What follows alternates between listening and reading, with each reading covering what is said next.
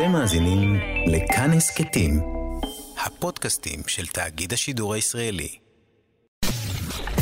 אתן מאזינות ואתם מאזינים לכאן הסכתים.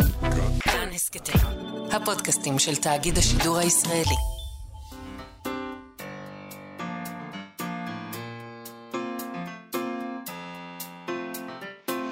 מה שכרוך עם יובל אביבי ומה יעשה שלום, צהריים טובים, אנחנו מה שכרוך, מגזין הספרות היומי בכאן תרבות, 104.9 ו-105.3 FM. אפשר למצוא אותנו גם ביישומון ובאתר של כאן, ואפילו ביישומוני ההסכתים השונים. איתנו באולפן המפיקה שלנו, דניאל פולק, על הביצוע הטכני, משה מושקוביץ, שלום לכם. ושלום לאלעד בר-נוי שמגיש איתי היום את התוכנית. במקום מאיה. יובל שלום. שיצא לחופשה, שלום, שלום, לך. בוקר טוב. אלעד בר-נוי מגיש פופ-אפ, היי. זה אני. אני מאמין שהמשאלה להיות בעל זהות אחת, להאמין באמת אחת ובצדק אחד, היא המקור העיקרי לסבלו של האדם ולשנאת האחר. כך כותב הפסיכולוג דוקטור עודד מבורך בספרו החדש, תרפיית הקולות היריבים, שיצא עכשיו בהוצאת מטר. בספר הזה הוא מסביר ומדגים למשל איך לאדם שנמצא בדיכאון יש שני קולות בתוכו, ואחד מהקולות האלה, אה, אלעד, רוצה בדיכאון הזה. מפיק ממנו תועלת.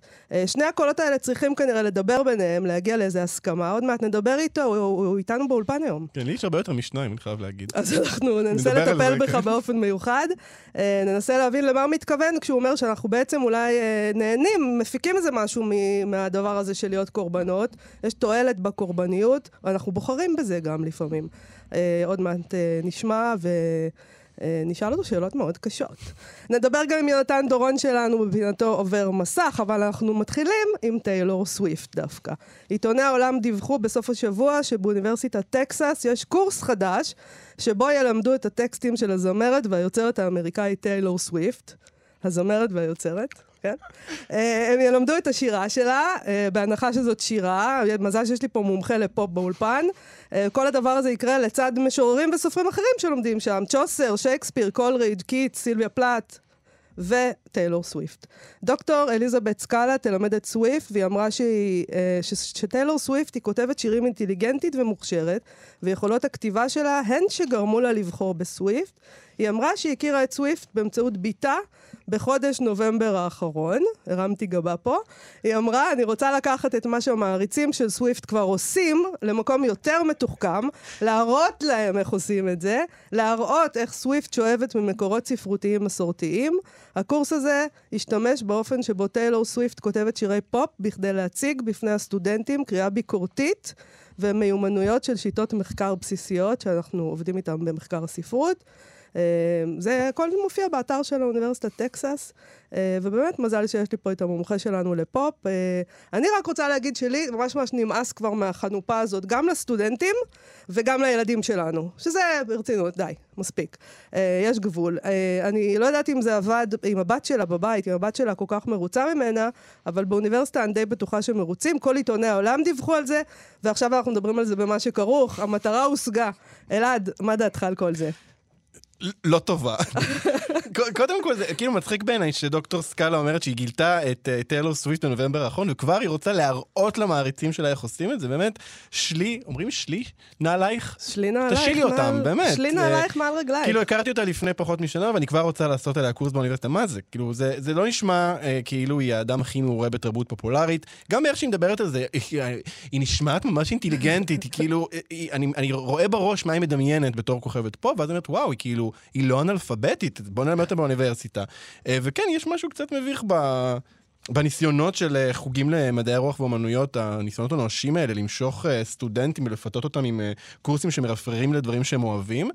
אבל אני לא מתנגד לזה באופן עקרוני, כי כאילו גם ההתעקשות ללמד את אותם סילבוסים, אותם הוגים עבשים ואותם טקסטים שכבר מאה שנה לומדים כדי חלילה לא להבהיל אף אחד, גם זה מעייף אותי. אבל כאילו, בחייאת, אם כבר עושים משהו, קורס שכולו מוקדש ליצירה של כותבת פופ אחת, למה טיילור סוויפט? למה טיילור סוויפט? ואולי נזכיר רגע למאזינים שלנו בכלל, מי זו טיילור סוויפט? נשמע משהו יאללה. משלה, בבקשה.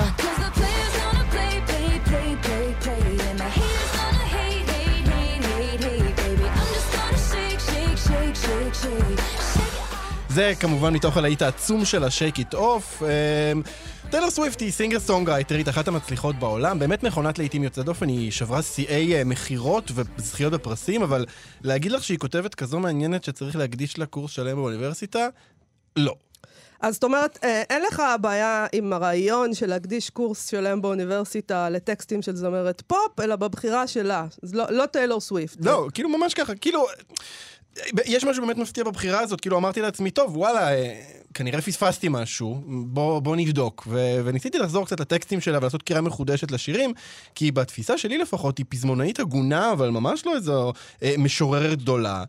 ואני חייב להודות שצד... שצדקתי בכל מילה, כי היא באמת לא כזו כותבת מבריקה. יש לנו כותרת, הוא, הוא צדק, הוא חייב להודות שהוא צדק בכל מילה. כן, ככה יקראו לאוטוביוגרפיה שלי. אה, תראי, היה, היה באמת מפתה אה, לבוא ולקחת כמה שורות שלה, ולהכיר אותן באופן שיגרום לזה להישמע כאילו היא דבילית, כמו שמגישים של פוקס ניוז אוהבים לעשות כדי להמחיש שהיפ-הופ זה נחות. למשל, את הקטע הזה אפשר להקריא, Players gonna play, play, play, play, and the haters gonna hate, hate, hate, hate, baby I'm just gonna shake, אפשר לעשות את זה, אבל זה באמת לא, זה לא מה שרציתי לעשות, אני רציתי לתת לה צ'אנס, אז לא הסתפקתי רק בשיקול הדעת שלי, נכנסתי קצת לקבוצה של אה, מעריצים של סוויפט, כדי לראות איך הם מגוננים על- ההחלטה להקדיש לקורס. מה אני אגיד לך, הם לא עשו עבודה כל כך טובה, כי גם השיר שנכנס שיאים בכתיבה שלה, לפואטיקה הכי משוכללת שלה, הם פזמונים סבבה, אבל זה לא טקסטים מרשימים. אני רוצה שנשמע קטע מהשיר אה, All Too Well, זה שיר שמעריצים באמת נשבעים, שמדובר בטקסט הכי טוב שלה.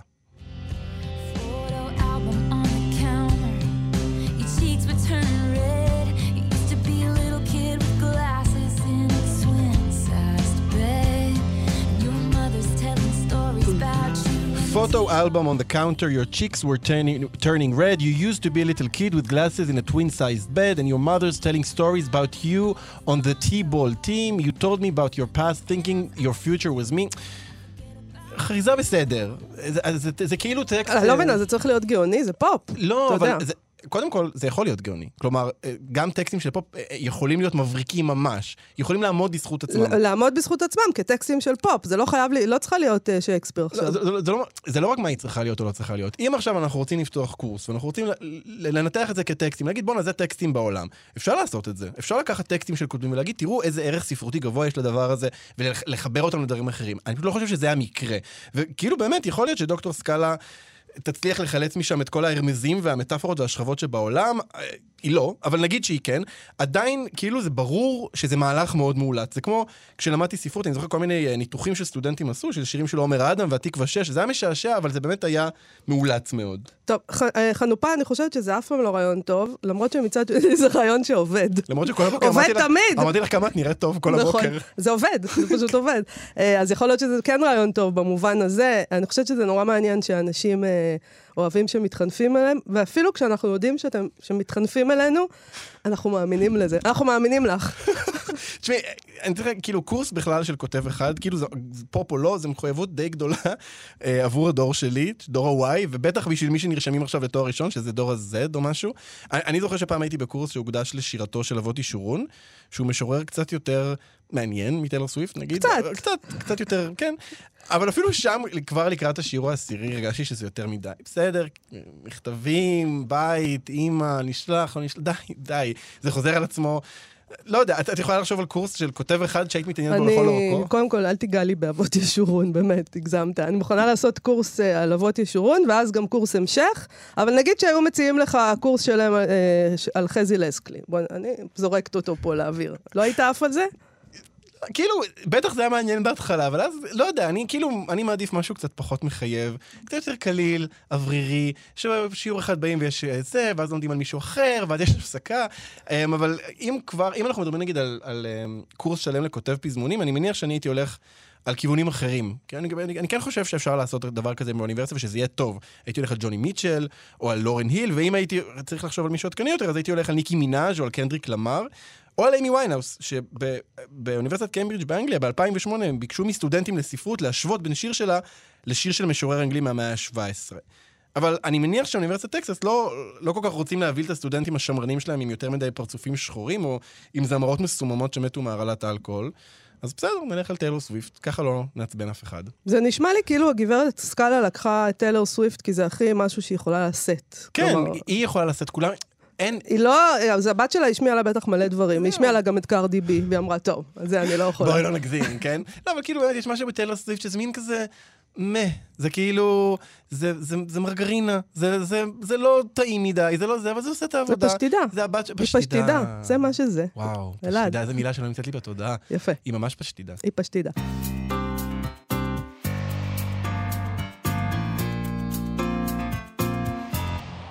אנחנו מה שכרוך בכאן תרבות וחזרנו. לא עוד אמונה נחרצת שסבלו הוא תולדה של מחלה ביולוגית, לא גורמים פנימיים הרסניים, לא גורל קשה ומזל רע, אלא הכרה שבמו נפשו הוא יוצר את סבלו. מה שמבטיח גם שבמו נפשו יוכל להשתחרר מסבלו. כך כותב דוקטור עודד מבורך על מטופל בדיכאון שבו הוא טיפל. זה, זה, זה מקרה שהוא... אני, אני מאמינה שאתם כולכם ממציאים את כל המקרים. Uh, הוא מציע לנו בספר חדש, תרפיית הקולות היריבים, דווקא לא לשאוף להיות אנשים בעלי זהות אחת, עם אמת אחת וצדק אחד ומוסר נעלה, אלא למצוא דרך לחיות בכמה קולות. תרפיית הקולות היריבים, רואה אור בהוצאת מטר, זה הספר השלישי של דוקטור עודד מבורך, שהוא פסיכולוג קליני. קדמו לו ספר הקולות וחרדה הזדמנות. שלום דוקטור עודד מבורך. שלום, שלום, אני שמח להיות פה. אה, אני שמחה שאתה פה. אה, אני רק רוצה באמת לדבר על ה... כי אתה כן כותב על זה בהתחלה, בפתיח שלך, על העניין הזה של התיאורי מקרה שפסיכולוגים כותבים. אה, אתה מתאר את האופן שבו יש שם איזה מישהי שמרצה, איזה פסיכולוגית באיזה כנס, והיא היא מתארת מקרה, ויש אישה, המטופלת שלה, שיושבת שם, ושומעת את, ה, את המקרה הזה, אז, אז איך אתה עשית את זה אחרת? איך עושים את זה בכלל? ולמה אתם עושים את זה? ומה אתם רוצים מאיתנו? אז קודם כל, כשאת אומרת אתם, זה כבר מעורר בי זעם אינסופי, מה זה אתם? מי זה אתם? יש לי חברים שתמיד פונים אליי, חברים מסוימים, אומרים, אתם הפסיכולוגים, אני מתמלא מה זעם. אנחנו יכולים לעשות? אבל גם לי אומרים, אתם העיתונאים. אז מי שאומר לך, תחטיפי למי שאומר לך, אני לא מוכן לזה, לא אז מוכן. אתה לא עשית את זה פה? נגיד המקרה של האדם בדיכאון, אה, שהוא מתואר פה בספר שלך, אה, זה לא אדם אמיתי בעצם? הרכבת איזה דמות? אנחנו כולנו, הרי כל הספר עוסק בעניין הזה שאנחנו מרכיבים לא רק את הדמויות, אלא את ההיסטוריה שלנו. ואם מסתכלים על אדם בדיכאון, אז ברגע שהוא נמצא בדיכאון, יש לו היסטוריה של כישלונות וסיוטים וילדות קשה וכל מיני דברים. חודש אחרי זה, אם הוא לא בדיכאון, מספרים, שואלים אותו על ההיסטוריה שלו, אז ההיסטוריה אחרת, נכון? הרי הוא לא בדיכאון.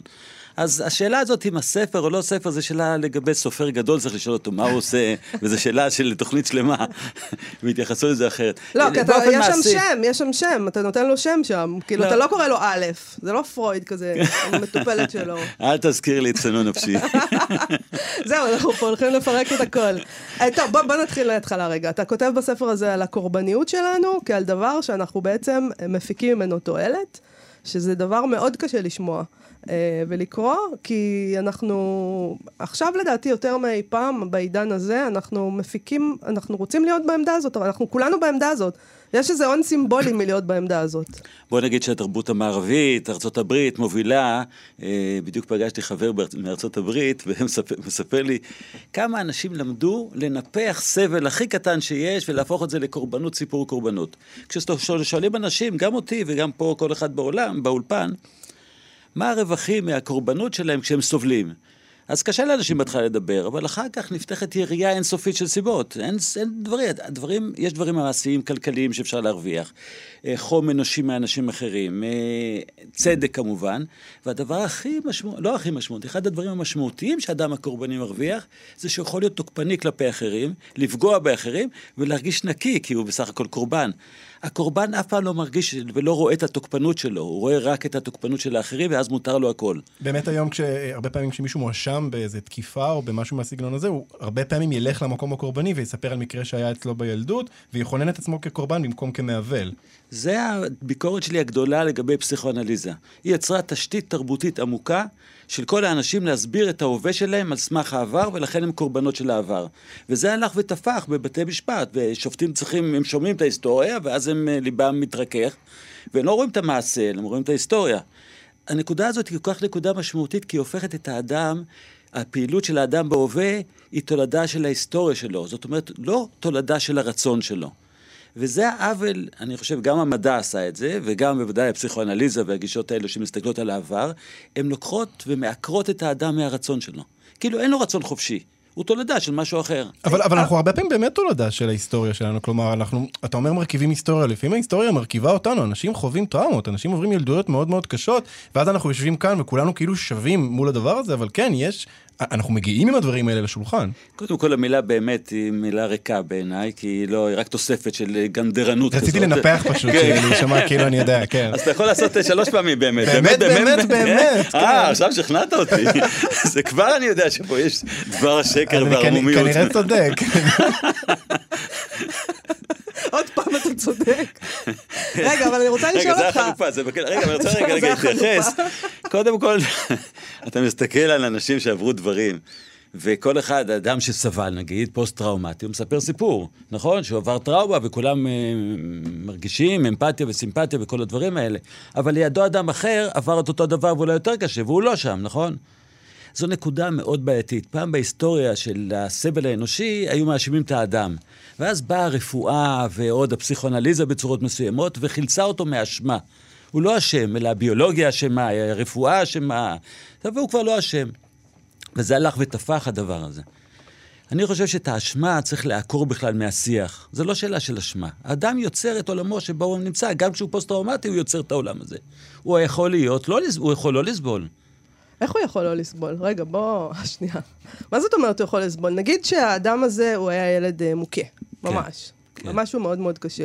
עדיין, אה, הוא, הוא חי את חייו, והוא בסדר גמור, והוא התחתן, יש לו ילדים, יש לו עבודה והכל.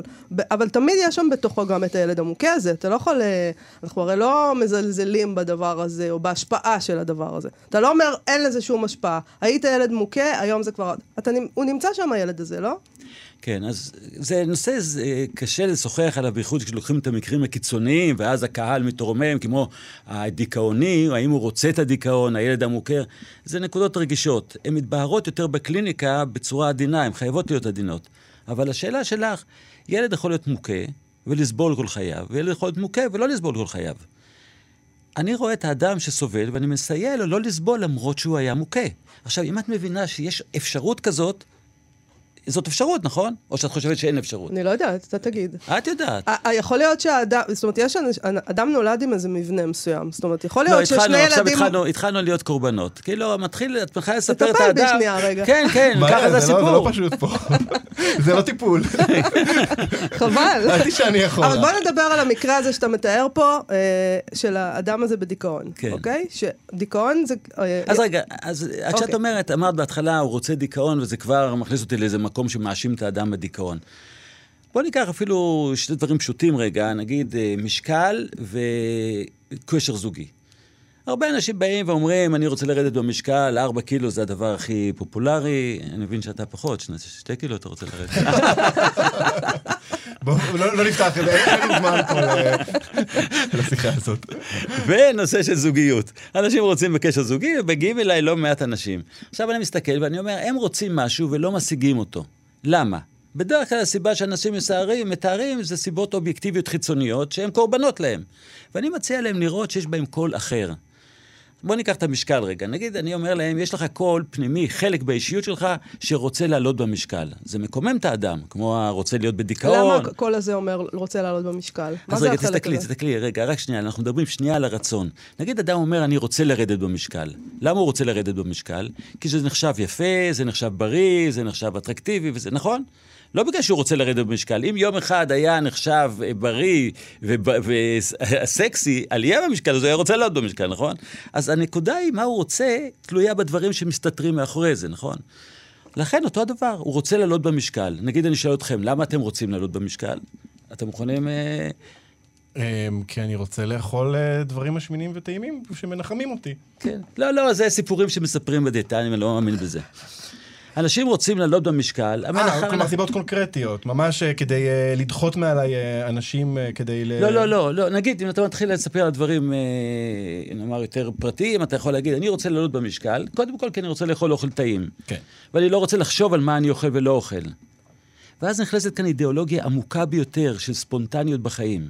יש אנשים שחושבים על הפנסיה, חוסכים בהתאם לפנסיה, אלו רוצים לרדת במשקל, יש להם בריאות, דברים כאלה. אבל יש לנו צד נוסף, שלא רוצה להיות אה, הגיוני כזה ולחשוב על העתיד ולאן הוא מגיע, והוא חושב שבכלל זה כל, כל הסיפור הזה זה שקר, ועדיף להיות ספונטני בחיים, ועדיף לעשות דברים שאנחנו רוצים כל הזמן. זו אידיאולוגיה עמוקה של לחיות את ההווה, לחיות את הספונטניות. החלק הזה מתחבר לקול שרוצה לעלות במשקל.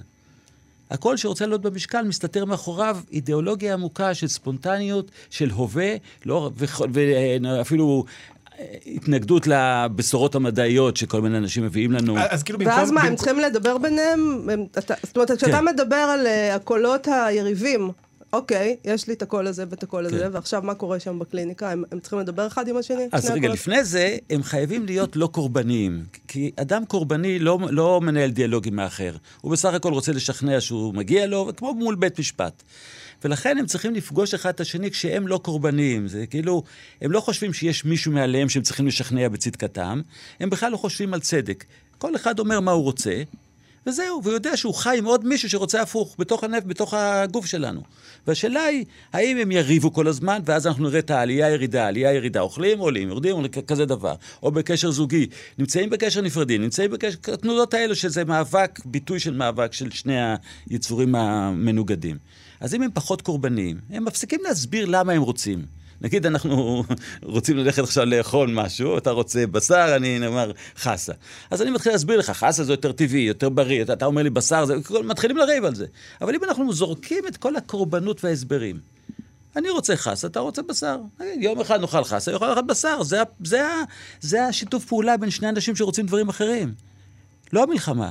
אבל, אבל אני לא לגמרי מצליח להבין מה ההבדל בין אה, קולות אחרים פנימיים ורצונות שונים, ובין, למשל, סליחה שאני מזכיר בבקשה, אותו, בבקשה. פרויד, אמ, ל- ל- לאגו, סופר אגו ואיד. כלומר, יש את הסופר אגו, שזה הדרישה החברתית, לא יודע מה, להיות רזה, יש את האגו, ויש את האיד, שזה בעצם מה שאני רוצה. זה נשמע לי מבנה יחסית דומה, מה ההבדל העקרוני כאן? זה הבדל עקרוני, כמו שאתה רומז מה ההבדל העקרוני. פרויד מתאר את הטבע של הדבר. נגיד האיד, הסופר, יש לו טבע, נכון? ברגע שיש לו טבע, לקחת את הרצון. הפכת אותו פועל לפי הטבע שלו. גם, ואז גם אפשר להיות קורבן, נכון? כלומר, אתה אני- קורבן, לא קורבן אפשר, ה- זה הקורבנות. אתה- אתה עובד לפי הטבע שלך. זאת אומרת שאתם במשך איזה 150 שנה, אתם הפסיכולוגים. אה, שוב תגיד, אני אומרת, לא רוצה, ויש גם לא יד, מוכן. אני גם לא מושיטה. את לא, האצבע לא, אז אני אליך. מעביר את זה עם מראה למישהו אחר. אתם לא מוכן. הפסיכולוגים, אתם אה, קלטתם אותנו בתוך איזה יקום כזה, בקליניקה שלכם ובחיים שלנו, של קורבניות בעצם. אתם גם מתפרנסים מזה. בוא אז אם את. אומרת, רגע, קודם כל זה מאוד, זה מקומם אותי, כמו שאני אתחיל להגיד שאת אה, זה וזה וזה, והוא זה העיתונאים, וזה, תגיד, כן. בבקשה. אבל לא, למה? אנשים. אני אגיד לך, אני מאוד לא אוהב את ההכללות. כי ברגע שאנחנו עושים הכללה, שוב אנחנו עושים את האדם, כאילו יש לו איזה טבע שהוא לא קשור אליו.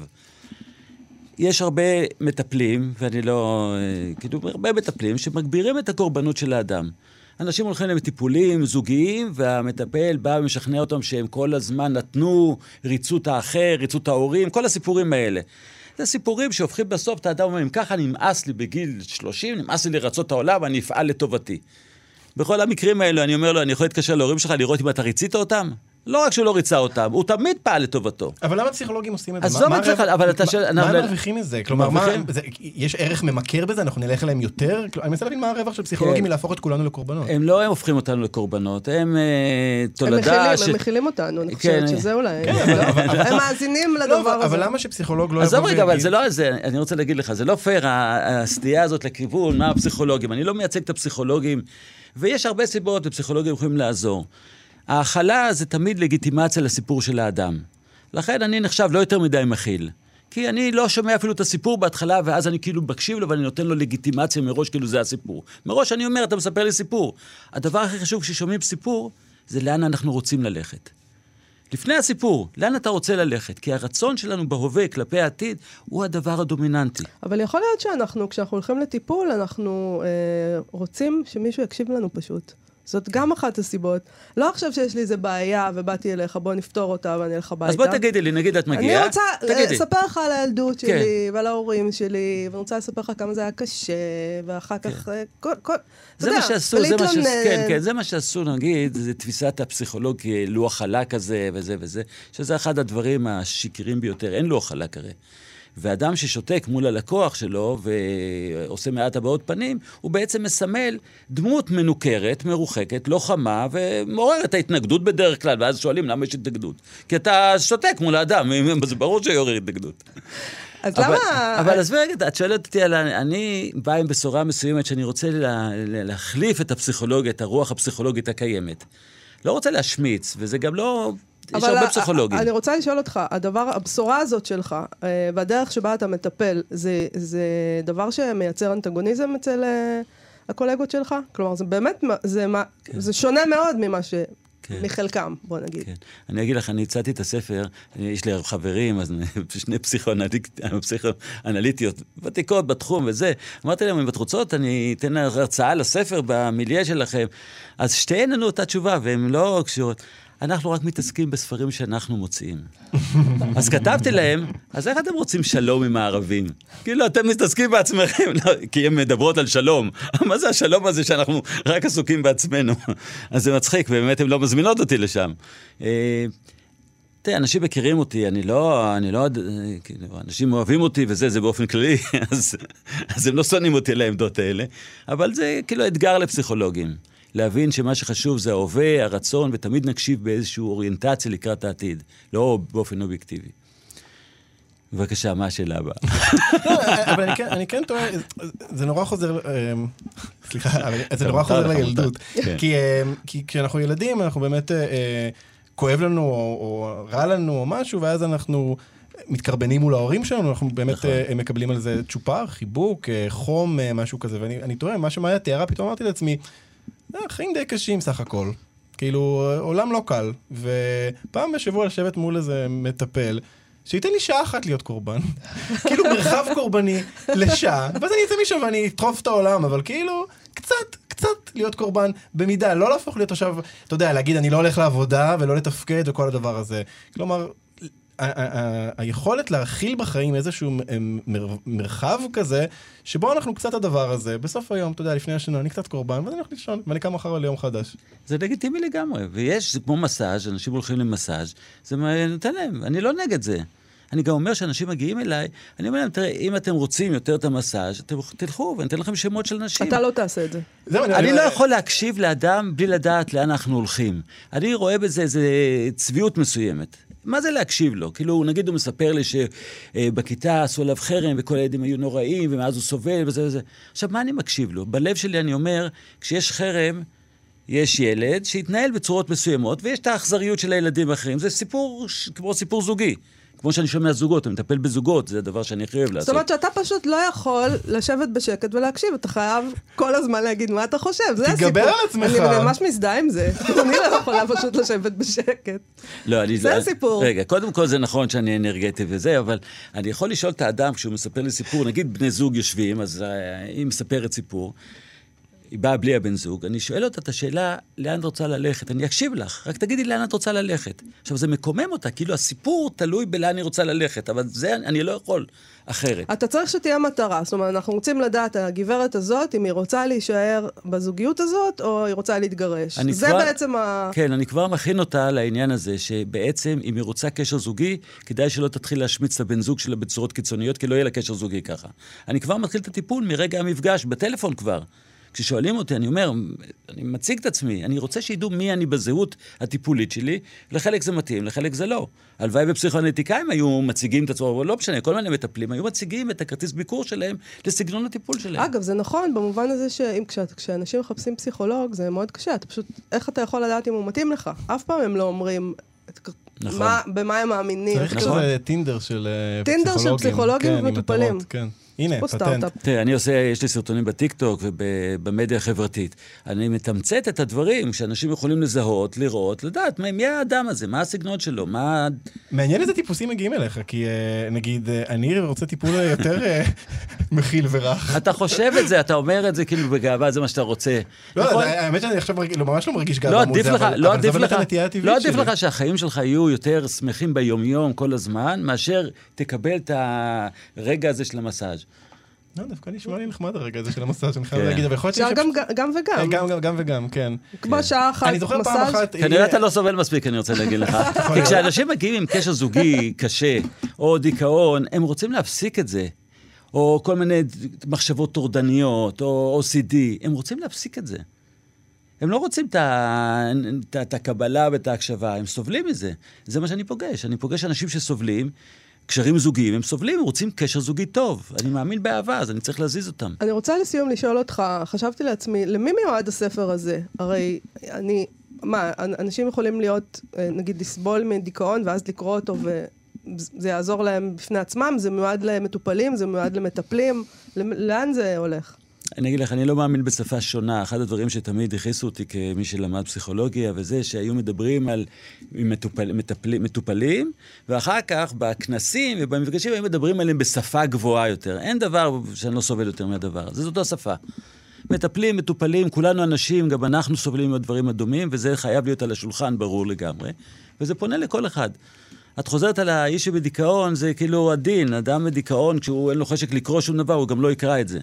נכון. אבל אנשים אה, יכולים להיפתח, כשיש להם מדי פעם הלכי רוח דיכאונים, דברים כאלה, יכולים לקרוא ולהתפתח בזכות הספר. אני אשמח שיתפתחו. דוקטור עודד מבורך, תרפיות הקולות היריבים, הוצאת מטר, אה, תודה רבה לך שבאת אלינו לאולפן. אה, בחרתי בשבילך שיר. היה כיף, אני דרך אגב. שוב חוזר לעניין הראשוני. אני בחרתי שיר מאוד מעניין בשבילך, דוקטור עודד מבורך. זה שיר של רם אוריון, עם טקסט של אנה הרמן, קוראים לו. אתה רוצה לקרוא אותו קצת? כמה שורות? מהמם. אלעד, בבקשה. אמרתי שיורד לי דם ואת אמרת. יורד לי דם מכל חוריי ואת אמרת. אמרתי שמותי קרב ואת אמרת. שמעתי צעקות עורב ואת אמרת. אמרתי עוד מעט אמות ואת אמרת. גלגל ראשי היה שמוט ואת אמרת. הייתי אכולת ייאוש ואת אמרת. המוות כמו זמזום יתוש כשאת אמרת. חזר ואת דמי סחט ואת אמרת, "מהמם." אבל "מהמם" אינו מתחרז עם שום דבר. המים באו עד הנפש ועד הצוואר, אבל מהמם אינו מתחרז עם כלום, רק מהמם עם מהמם. אמרתי שיש לי יום הולדת, ואת לא אמרת לי מזל טוב, אבל לא נתת לי כדור, ולא מכת חשמל, והרי גם זה טוב. עכשיו, עובר מסך. מה שכרוך בכאן תרבות, חזרנו ואיתנו, כמו ששמעתם, יונתן דורון שלנו עם הפינה או שלא עובר מסך. שלום יונתן. שלום לכם.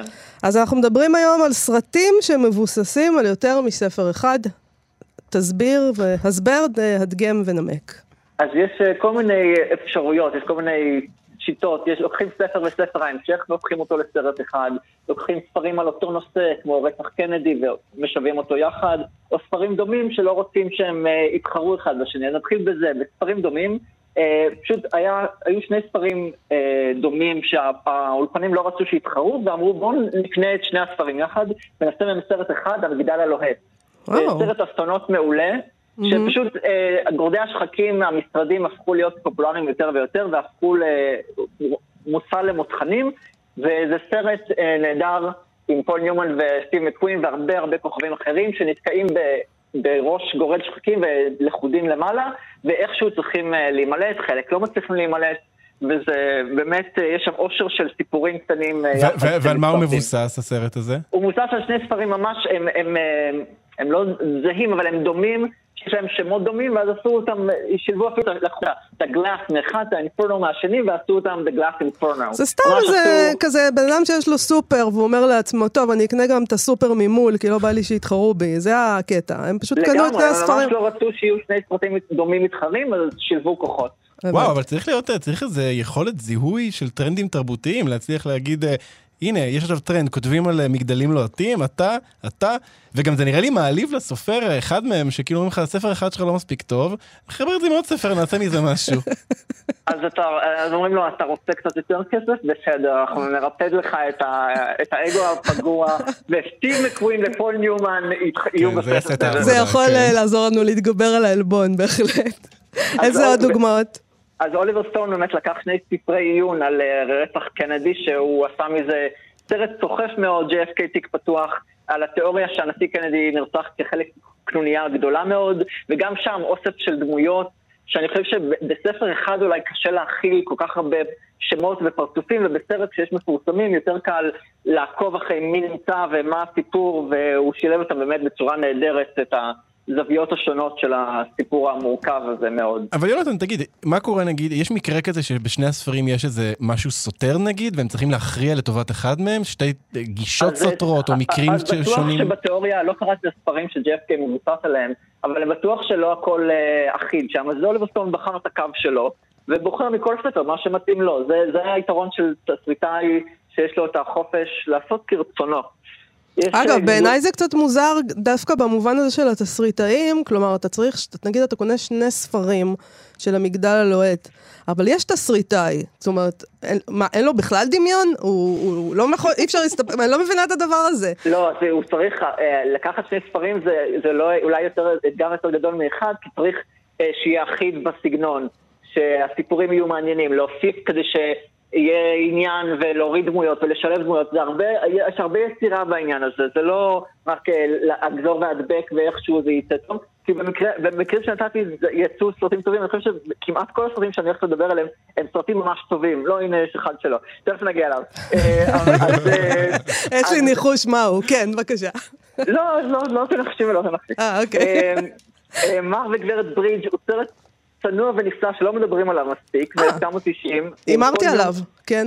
עם פול ניומן וג'ון וודוורד, והוא סרט על אה, זוג נשוי עם אה, ילדים אחרי מלחמת העולם השנייה בארצות הברית, והוא מבוסס על שני ספרים. אחד נקרא מר ברידג' ואחד נקרא גברת ברידג'. והחליטו לשלב את שתי זוויות המבט, נקודות המבט של הבעל והאישה לסרט אחד שיספר את הסיפור של כל המשפחה זה ושניהם. דווקא נחמד. רגע, זה שני ספרים של אותו סופר? אותו סופר, כן. אה, זה חמוד. וג'יימס אייבורי שביים את החזרת הרווארד וזיכרון מפרנצה, והרבה ספרים יפים, גם אותה ספראית רות פראוור, יש לה שם משפחה נורא מסובכת, אני מתנצל בפניה, אה, איבדה גם את זה, ובאמת עבודה נורא, ממש שקט ויפה, ו- ובלי פיצוצים ובלי דרמות גדולות, רק דרמה משפחתית יפה, ואהבתי אותו מאוד. אה, לא ראיתי אותו מזמן, אבל הוא זכור לי לטובה. אוקיי. אה, סרט אה, פחות מוצלח, זה לא נעים להגיד, אבל על פי ג'ון סטיינבק, זה סמטת האשליות, אה, עם דבור וינגר וניק נולטי, אז זה ספר שמבוסס על סמטת האשליות, קנרי רו, שהוא מפורסם, והספר ההמשך שלו, שפחות הצליח, אבל הוא פשוט ממשיך את הסיפור של הדמויות, אז באופן טבעי שאבו מתוכו עוד אלמנטים להשלים את הסרט הלא מוצלח שלהם. סרט, סרט מעולה, מעולה, מעולה, שתמיד אפשר לדבר עליו, זה מרי פופינס. Mm, אה, הס- שהסיפור ידוע לשמצה שהסופרת כעסה מאוד על וולט דיסני, שהחריב לה את הדמות הקשוחה והלא נכון, שרה ולא נכון. נעימה.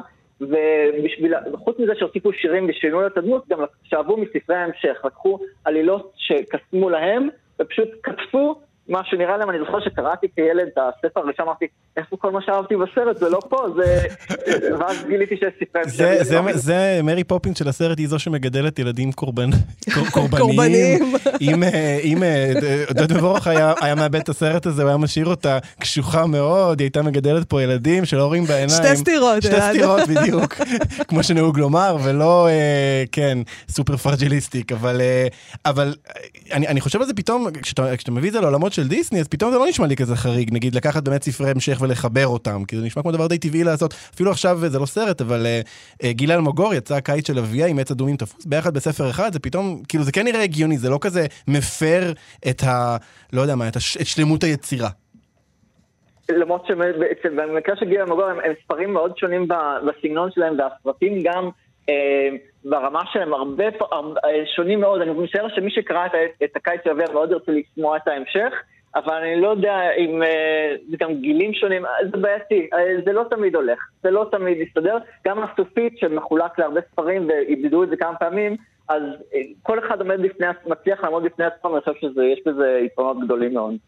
יונתן דורון, מעניין מאוד. אני חושבת שאפשר פשוט לעשות כמה סרטים, אה, אבל אה, בסדר, אני לא אוהבת את זה. אני לא יודעת למה אפילו בדיוק, למה, מה, מה, אבל אני לא אוהבת את הדבר הזה. אני ממש סולדת מזה. בן אדם ישב, כתב ספר, ואחרי זה הוא ישב וכתב עוד ספר. ועכשיו אנחנו זורקים את הכל פנימה לסרט אחד. אני, זה לא מוצא חן בעיניי. אבל אני שמרנית. אני, אני מבין את זה, אבל את מסכימה איתי שלפעמים יש ספר שהוא, אין בו מספיק לסרט? זאת אומרת, הוא לא, הוא לא מתאים, לא שהוא לא ספר טוב, כן. פשוט לא יהיה סרט טוב. אפשר פשוט לא לעשות באמת הסרט.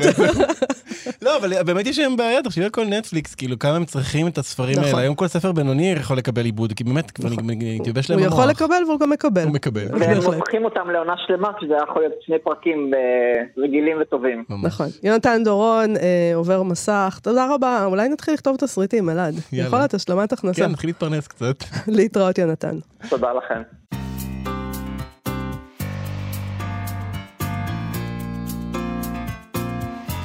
מה שכרוך בכאן תרבות, כואב לי הלב ל... להיפרד מהשיר הזה באמצע, אבל ככה זה בחיים. אה, אנחנו עם סלמן רושדי עוד קצת, בטח נהיה איתו עוד הרבה. פרופסור מאוניברסיטת דנבר טען בשבוע שעבר שייתכן שהמוסד הישראלי עמד מאחורי התקיפה של רושדי. הוא תהה באשר לתזמון של תקיפת רושדי. הפרופסור הוא נאדר האשמי, מנהל המרכז ללימודי המזרח התיכון באוניברסיטת דנבר, והוא מציע שתי תיאוריות. מי היה יכול לתקוף את רושדי? האחת היא שסוכן של המוסד יצר קשר עם התוקף של רושדי, האדי מטר, והשנייה היא שאיראן עמדה מאחורי ניסיון הרצח כתגובה לרצח קאסם סולימני משנת 2020. נזכיר שקאסם סולימני היה איש צבא איראני בכיר, שהיה מפקד אה, כוח קודס, שפיקד על משמרות המהפכה האיראנים, והוא נהרג בתקיפה אווירית אמריקאית על השיירה שבה הוא נסע. טוב, אה, נקמה על רצח סולימני אפשר להבין, אבל הפרופסור אה, דווקא טוען שיותר הגיוני שמדובר באיש מוסד שהתחזה לחבר במשמרות המהפכה האיראנים, כך הוא אמר. אני חושבת שהבחור הצעיר הזה, האדי מטר, היה בקשר עם מישהו באינטרנט שטען שהוא ממשמרות המהפכה, או תומך במשמרות המהפכה. מישהו באינטרנט, זה ממש נשמע כמו... באינטרנט. כן, דרך, דרך Mm, טוב, ממש mm. נשמע אמין. והוא פיתה אותו לתקוף את רושדי, האיש הזה יכול היה להיות איש מוסד. ישראל מתנגדת להסכם הגרעין עם איראן ממנו פרש טראמפ ב-2018, ואיראן נמצאת בתהליך החייאת ההסכם הזה מול ארה"ב. העמדה של ישראל מאוד נחושה נגד ההסכם, ומגעים עם האיראנים היו מאוד רגישים, ואז פתאום תקפו את רושדי. כי הוא חושב, בקיצור, שהמוסד שלח את התוקף, כי תקיפת רושדי תגרום לאמריקאים להפסיק במגעים עם האיראנים, ואני רוצה לשאול אותך, מה נותנים להם לשתות שם באוניברסיטאות בדרום, גם בטקסס וגם בדנבר, מה קורה? תשמע, אה, קודם כל, הדבר המדהים הוא שבימינו כל אחד פשוט יכול להיות פרופסור. אה, זה פשוט, זה ככה זה אצל ליברלים, כל אחד יכול. אה, השאלה היא, האם המגעים בין האמריקאים לאיראנים אכן נפסקו כתוצאה מניסיון הרצח הזה? הרי אם זאת התיאוריה שלו, אז נדמה לי שלא, לא נפסקו מגעים. אה, רושדי הוא כמובן לא כל כך חשוב במובן הזה. זה לא שהם ניסו לרצוח עכשיו, הם עשו איזה מין מהלך. המוסד עשה ניסיון רצח של נשיא אמריקאי, ועכשיו האמריקאים ייחסו לאיראנים. אה, מצד שני, שירותי הביון, הביון אה, אתה יודע, מי יודע איך הם פועלים? אנחנו, אין לנו, מה, מה הולך שם? מה כן, קורה? מצד שלישי, כל אחד יכול להיות פרופסור היום. בדנבר, בטקסס, בכל, בכל מקום, טיילור סוויפט, סולימאני, ביחד. אה, אפשר להגיד היום הכל, ולא צריך לעשות peer review על דעות. זה נכון, זה נכון, וגם, אתה יודע, יש... אה, זה, זה זכה לפרסום ברחבי העולם, גם טיילור סוויפט וגם האדון הזה עם התיאוריות שלו על רושדי. הוא אגב לדעתי צריך לעבור למחלקה לספרות אנגלית, כאילו יש לו ממש רעיונות טובים. יפה, זה fiction. אגב, זה fiction כולם- קצת, אבל זה גם, אם היית, אם היית קורא את זה ב fiction, היית אומר לעצמך, נו, באמת. כן. כן. כבר קראנו סיפורים כן, כאלה. לא, המציאות תמיד מופרעת יותר מכל מכל כאילו, רומן זה fiction. כל כך גם כן. להגיד שזה המוסד, זה 70's, 80's כזה, נכון? ממש. שהם אמרו, זה תמיד המוסד. לא, ו- זה, זה ממש נשמע כמו בן אדם עם אה, רדוף, כאילו, זה, זה מוסד, אה, כאילו... יכול להיות שהמוסד שלח אותו להגיד את זה. יכול להיות שהמוסד רוצה- שלח אותי להגן עליהם פה בשידור. Mm, Mm. וואו, הם חדרו עמוק. עמוק עמוק. בוא נסיים עם התיאוריות הקונספירטיביות האלה, שזה נשמע כמו אה, דברים שאנשים אומרים בלילה שהם שיכורים, אבל הנה, הוא נתן הרצאה, האדון הזה. כן, כל בואי- הכבוד בואי נראה. אם נקום מחר בבוקר לשידור. בדיוק, נבדוק את זה. אה, זה זמננו לסיים, תודה רבה למפיקת התוכנית שלנו, דניאל פולק, אה, תודה רבה למשה מושקוביץ על הביצוע הטכני. בואו לבקר בעמוד הפייסבוק שלנו ושל כאן תרבות. יכול להיות שנהיה פה מחר אם המוסד לא יחסל אותנו. להתראות.